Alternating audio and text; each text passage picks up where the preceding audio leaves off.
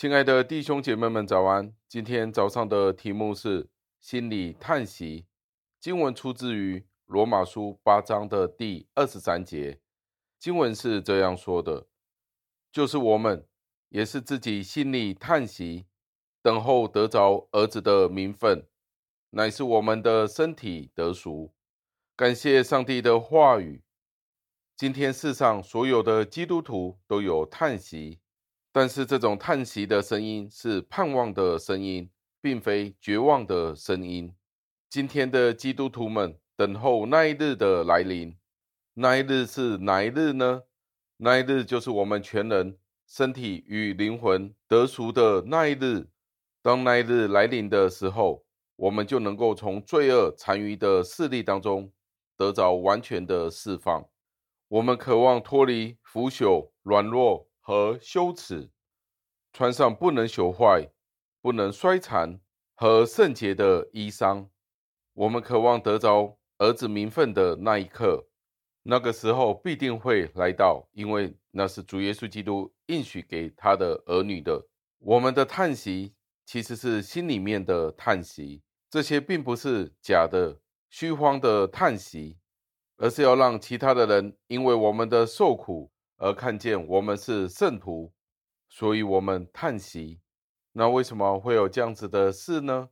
让我们用一个比喻，就好像是我们正在等待搭飞机去外国的某一个地方，我们正在候机室里等待飞机的抵达，准备搭上这一班飞机。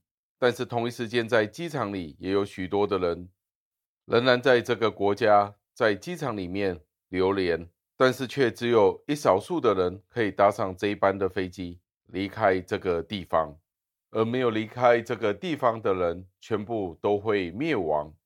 当我们想象这个景象的时候，我们便更加的明白这是真实的叹息，因为我们告诉他们必须搭上这一班飞机才能脱离险恶。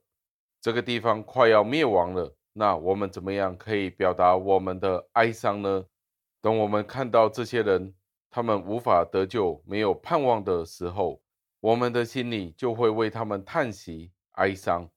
我们是渴望主耶稣基督的来到，我们只是单单的向主耶稣基督表达我们的渴望、我们的渴求。在圣经里，有一些先知们也曾经有相似的表达，例如先知约拿、以利亚，他们求死的时候，他们埋怨。他们抱不平，但是我们抱怨的声音，并不是像这些先知们一样，而是为了我们将要得到的荣耀而叹息。我们必须耐心的等待，因为知道主来临的时刻对我们是最好的。我们在等待，其实已经暗示着我们已经准备好了。我们站在门外，等候那爱我们的主开门迎接我们。使我们能够与他永远在一起，这样的叹息也是一种测试，一种测验，可以用来判断我们的本质、我们的本性是怎么样的。有人过的是寻求快乐、享受的生活，为了金钱、名利而叹息；也有人为了周遭的困难而叹息。每一个人都有各种各样不同的叹息。但是那些为叹息，因为自己尚未能够向主耶稣基督而感到不安，为了这样而叹息的人，才是真正蒙福的人。求上帝帮助我们，为了主的再来而叹息，也为了他所赐给我们复活的盼望而叹息。弟兄姐妹们，让我们一起祷告。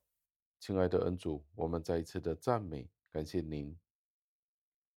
感谢您赐给了我们儿子的名分，在今世里我们已经有了，我们为此而感恩。